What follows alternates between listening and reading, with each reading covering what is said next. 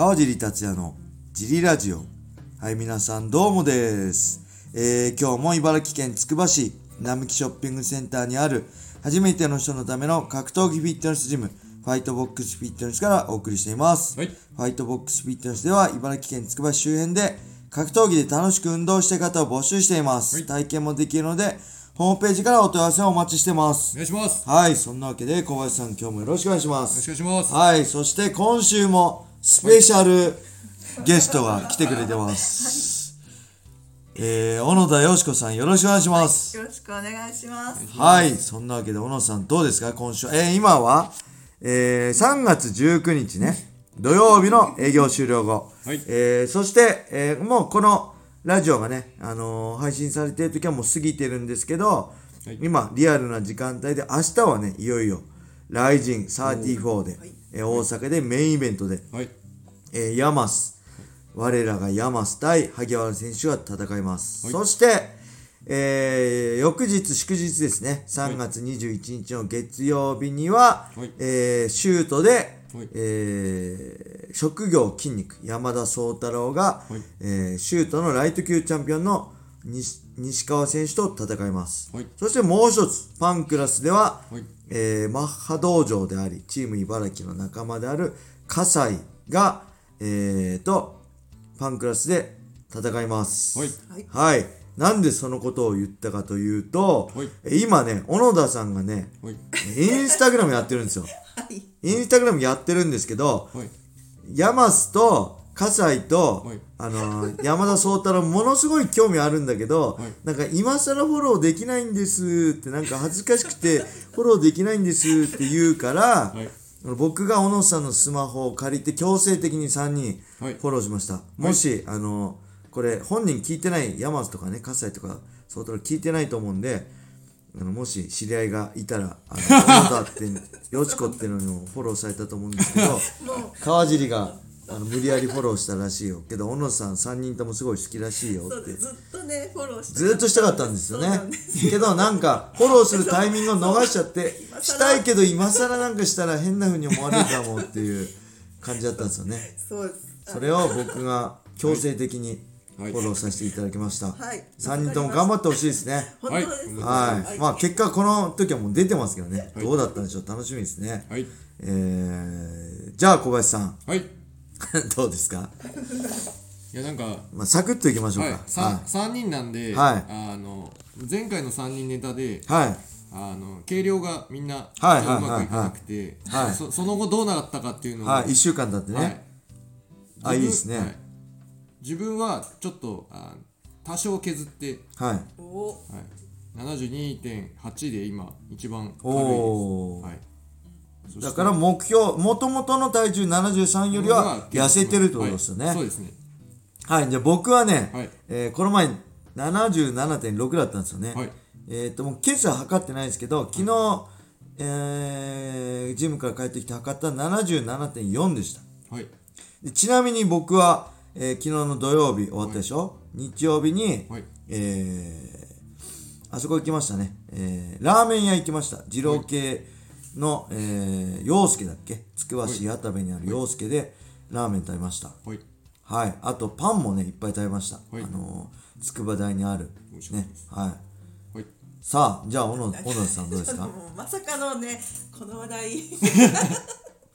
一週間経って。どうなりました？ももともとは小野田さんから始まる。小野田さんがえー、59キロだったのが、あのー、ちょっと3キロ増えちゃいましたって言うから、じゃあみんなで痩せようよって。僕、俺もやってるから痩せようよってなったのがきっかけでしたね。はい小野さん。そう、もう、もうまさかのね、はい。二日で戻っちゃったっていう。そう、一週間なんで関係ない。もう意味ないじゃないですか。全然戻った、もうちょっと、ちょっと隠してるでしょ。戻ったわけじゃない。戻ったんだってむしろ、リバウンドしてるでしょ。そう最初から見ると、ドーンと増えて。なんとねや、ばい。すごいダイエットする前より太ってしまったそうです。えー、ファイトボックスフィットネスのトレーナーとして、もうちょっと頑張ってください。みんなが痩せていってるっていうのは、はいそうですねはい、そんな感じで、レターも行きましょう。はいえー、川尻さん、こんにちは。いつも川尻さんの優しい喋りに癒されております。えー私は30代半ばで柔術を始めました。はい柔術に出会うまでは仕事と家の往復でダラダラとしたダラダラとした生活を送っていましたが、今は柔術と出会い、えー生活が一変しました。まさかこんな人生を送るとは20代の頃は考えていませんでしたが、とても充実しています。はい川尻さんのこのような体験があるなら聞いてみたいと思い、レターを送らせていただきました。はい。また、今週は試合に出場するのですが、応援の言葉をいただければ嬉しいです。よろしくお願いします。はい。はい、ありがとうございます。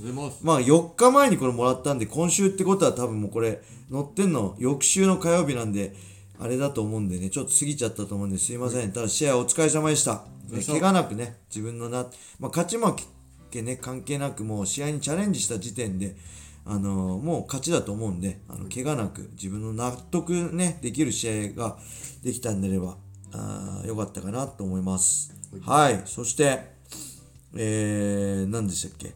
これ嬉しいですね。僕のね、ジムじゃないですけど、30代半ばで始めて、まあ、こう生きがい的な感じでね、生活が一変したってことで、すごい、僕もなんか他人事とはいえね、なんか嬉しいです。はい。えーそしてやっぱ高齢来ればね、やっぱ小野田さんも同じじゃないですか。そう小野田さんも、何歳で格闘技始めたんですよね、T ブラッド。私が始めたのはあ、年齢を言いたくないんで言わなくていいです。けど、はい41で始めた40、40歳になってから始めたんですよね。はい。そうもうそれまでね全然そはい。の格闘技には一切全然興味なかったんでしょ？知らなかったんでしょ？知ってる格闘家？山本キッドさんとか？ぐらいのあの正人さんとか？そのぐらい？そうで僕のことも全然知らなかったですよね。はい。いや全然いいです。そこで初めて T ブラッドに入ってそう。もう最初はダイエットとはい。か目的だったんですけど、はい。もうまさかこんな楽しいと思ってなかったんですよなねるほど。そうハマっちゃってね。それで一変しちゃいまはい、すね一、変人生一変しちゃいました。今はもう本当にまさに、えーメインは格闘技をた中心に中心にそのいろんなスケジュールが回ってるってことですよね。そうですね。充実もやったりはグラップリングもいはい楽しい。しで小野田さんのねいいところはっていうかいいいいかあれですけど別に試合が目的ではないんですよね。もちろん試合特に昔今はちょっと試合したい感じもある。まあ、試合も前よりはちょっとむ昔はね別に試合したくなくて、とにかく毎日練習するのは楽しいって言ってそうですね。もう毎日練習来てましたもんね。もういくつからでも変わりますねそうですね。何歳からでも格闘技ってできるんで、もちろんね40から始めてあの UFC チャンピオンになりたいですって言われたらそれは無理だよって言う言うけどそうじゃなくてね格闘技楽しみ方は人それぞれなんで、あのー自分の中でねその楽しみ方を見つけてそうやって40からでもこうやって30ねからでもやるのはすごいいいですよね。30代半ば。で今日ジムのね女性会員さんも、えーなんかこのジムのスケジュールを中心に普段のスケジュールを組んでるって言ってましたもんね、それも聞いてなんか嬉しかったですね。うん。で僕もね川尻さんもこの僕もまあ格闘技ですね。僕本当にあのね努力とか嫌いなんですよ。頑張るとか嫌いだったんですよ。何頑張っちゃってんの？みたいな感じだったんですけどはい。あの中学生まで。あんま努力って知らなかったんですよ。前も言ったけどはい。寝て起きたら背が伸びてるように寝て起きたら野球も上手くなってると思ったし足も速くなってると思ってたんですよ。はい。だみんながね部活終わった後野球部の仲間がね素振りした昨日素振りしたとかなんかタイヤ殴っ打ったとか聞いててなんでだろうなと思ったんですよけどやっぱりねどんどん追い越されていくんですよねそういう努力してる人に。